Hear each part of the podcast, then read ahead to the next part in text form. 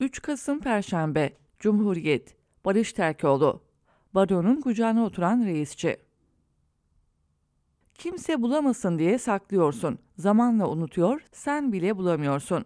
Pazartesi akşamı Kılıçdaroğlu konuştu. Türkiye'de uyuşturucunun nasıl yayıldığını, çocuk yaşa düştüğünü, baronların ise iktidar tarafından korunduğunu anlattı. İçişleri Bakanı ayağa kalktı. Jandarmadan emniyete bize hakaret edemezsin mesajları paylaşıldı. Oysa Kılıçdaroğlu'nun açıklamasına bakıyorum ne emniyeti ne jandarmayı itham var. Belli ki sorumluluğunu saklamak isteyen hükümet güvenlik kurumlarını kalkan yapıyor. Sahi neyi reddediyorlar? Bilim kimin haklı olduğunu gösteriyor. İstanbul Üniversitesi Cerrahpaşa Adli Tıp Enstitüsü geçen yıl bir çalışma yayınladı.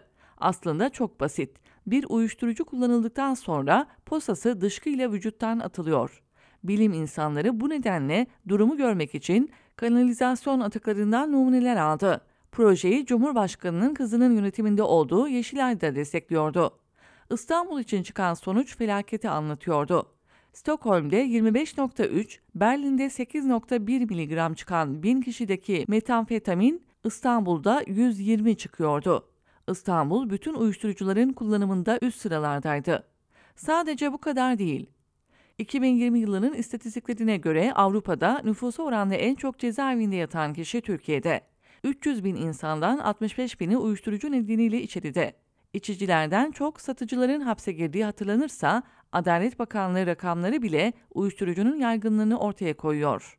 Hepsini geçtim son dönem Türkiye'de patlayan silahlara bakmak bile yeterli. Dünyanın en bilinen mafya mensupları hesaplaşmalarını Türkiye'de yapıyor. Örnek mi? Daha geçen hafta Azerbaycan mafyasının kritik ismi Elnur Gasimov İstanbul'da öldürüldü. Olay 6 yıl önce yine İstanbul'da işlenen bir başka cinayetin Rövşen Caniyev'in öldürülmesinin devamıydı. Eylül'de Sırbistan'ın önde gelen suç örgütlerinden Skaljari çetesinin lideri Jovica Vukotic yine İstanbul'da öldürüldü. Ağustos'ta ise Nadir Salifov.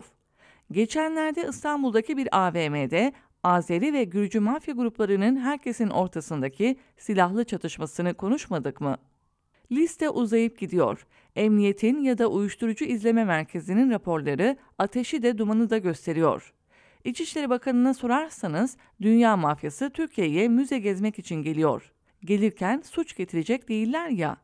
Ancak hepsini geçtim dün Cumhurbaşkanı'nın Kılıçdaroğlu'na kızarken söylediği uyuşturucu satıcıları ile ilgili aynı cümlede kullanma ifadesi ayrıca değerlendirmeye değer. Zira Cumhurbaşkanlığı ile uyuşturucunun aynı cümlede yer almasının en bilinen nedenini aslında aylarca konuştuk. Zira son yılların en ünlü baronu Cumhurbaşkanlığından gelen bir telefonla serbest kaldı. Uyuşturucu baronu olmakla kalmayıp İstanbul'da çeşitli cinayetlere adı karışan Naci Şerif Zindaşti'yi hatırladınız mı? 24 Eylül 2007'de Büyükçekmece'de düzenlenen operasyonda 75 kilo eroine yakalanıp tutuklanmıştı. FETÖ'cü Zekeriya Öz'ün Ergenekon'da gizli tanık olma teklifini kabul edip serbest kaldı. Küçükçekmece'de iki kişinin öldürülmesi, Dubai'den Panama'ya uzanan bir dizi silahlı cinayet, Zindaşti'nin düşmanı Orhan Ünağ'ın avukatı Kudbettin Kaya'nın Yeşilköy'de bir restoranda yemek yerken öldürülmesi, Kadıköy Bağdat Caddesi'nde bir kafede herkesin içinde vurulan İlhan Ünağ'ın olaylarında hep Zindaşti'nin parmağı vardı. 6 Nisan 2018'de gözaltına alındı, yeniden cezaevine girdi. Geç kalmış derken sıra dışı bir olay yaşandı. Zindaşti'nin avukatı 19 Ekim 2018 Cuma günü tutukluluğunun incelenmesi için İstanbul Nöbetçi Suç Ceza Hakimliğine başvurdu. Başvuruyu değerlendiren 5. Suç Ceza Hakimi Zindaşti ve 3 adamı hakkında sürpriz bir tahliye kararı verdi. Savcı itiraz edip durdurana kadar Zindaşti ve adamları 3 saat içinde ortadan kayboldu. Zindaşti'yi serbest bırakan hakim Cevdet Özcan'dı. Özcan hakkında açılan soruşturmada şunları anlattı. İktidar partisinden eski milletvekili beni sürekli arayarak bu şahsın mutlaka tahliye edilmesi gerektiği yönünde telkin ve baskıda bulundu. Devletin bu konuda bir duyarlılığı olduğunu belirtti. Arayan tanıdıktı. Eski AKP milletvekili ve Cumhurbaşkanlığı Hukuk Politikaları Kurulu üyesi Burhan Kuzu, Zindaşti'yi önce tanımadığını söyledi. Ancak buluşmalarının fotoğrafları ortaya dökülünce tanışıklığı da açtığı telefonu da hatta Zindaşti'nin vatandaş yapılması için aracı olduğunu da kabul etti.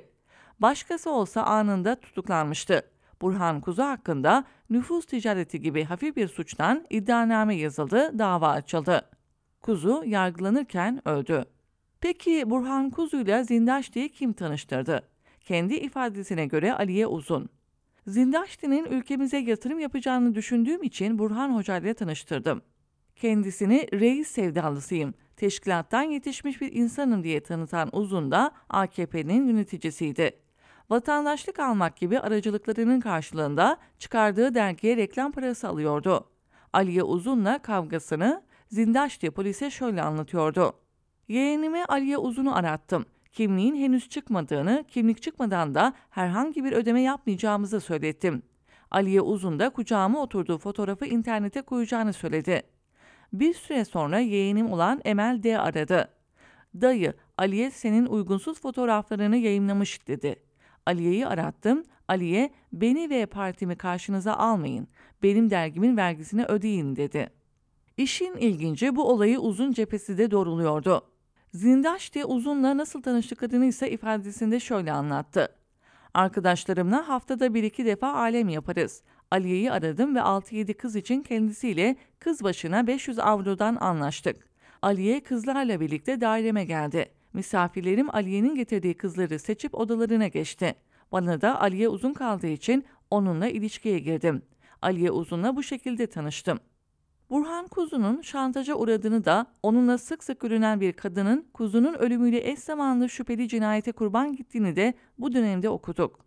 Aliye Uzun'u 15 Temmuz'un ikinci yıl dönümünde Trump Towers'tan sallandırdığı 1. Başkan Erdoğan pankartıyla hatırlıyorduk.